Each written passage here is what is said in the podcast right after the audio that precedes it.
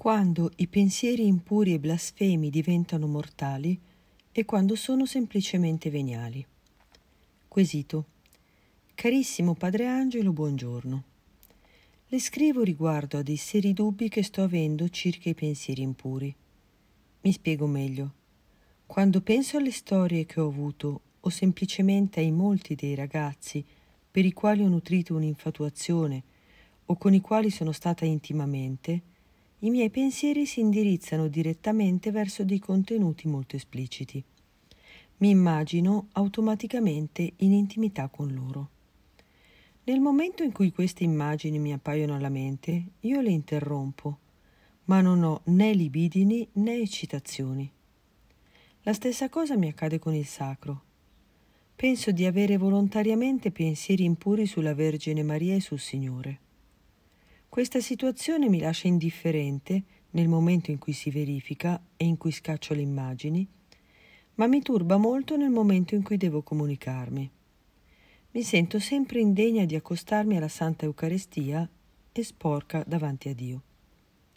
Ho già confessato tantissime volte questi peccati e non so fino a che punto non abbia fatto delle confessioni e comunioni sacrileghe e fino a che punto il Signore sarà in grado di perdonarmi.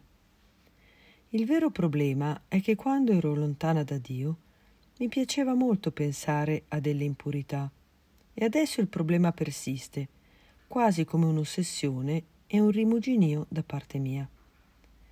Ma se prima vi erano delle libidini, adesso non ci sono. Poi ho anche un altro problema. Prima bestemmiavo molto, adesso non più ma le bestemmie continuano a riecheggiare nella mia mente come se nulla fosse, e non so se sono io a volerlo o meno, talmente vi ero abituata. Il problema è che sono completamente indifferente sia ai pensieri impuri che blasfemi, avendomi tolto la precedente vita peccaminosa il senso del peccato. Non so più cosa fare. Sono molto stanca di confessare sempre gli stessi peccati e non so più come tenere a freno la mente. La ringrazio per la risposta e per il suo apostolato online. Una santa giornata e che il Signore la benedica. Risposta del sacerdote.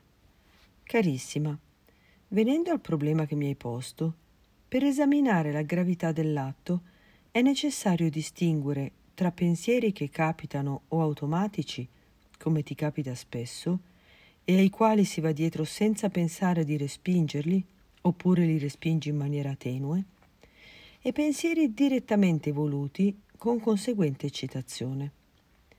Nel primo caso si rimane sempre feriti, ma non in maniera grave. Qui certo si fa sentire anche il proprio trascorso disordinato. Per te, dal momento che si tratta solo di questo, non devi angosciarti.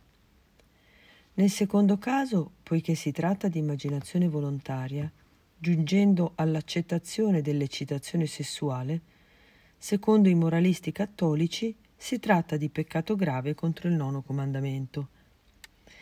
La stessa cosa vale anche per i pensieri blasfemi. Una cosa è sentirli e un'altra cosa è acconsentirli.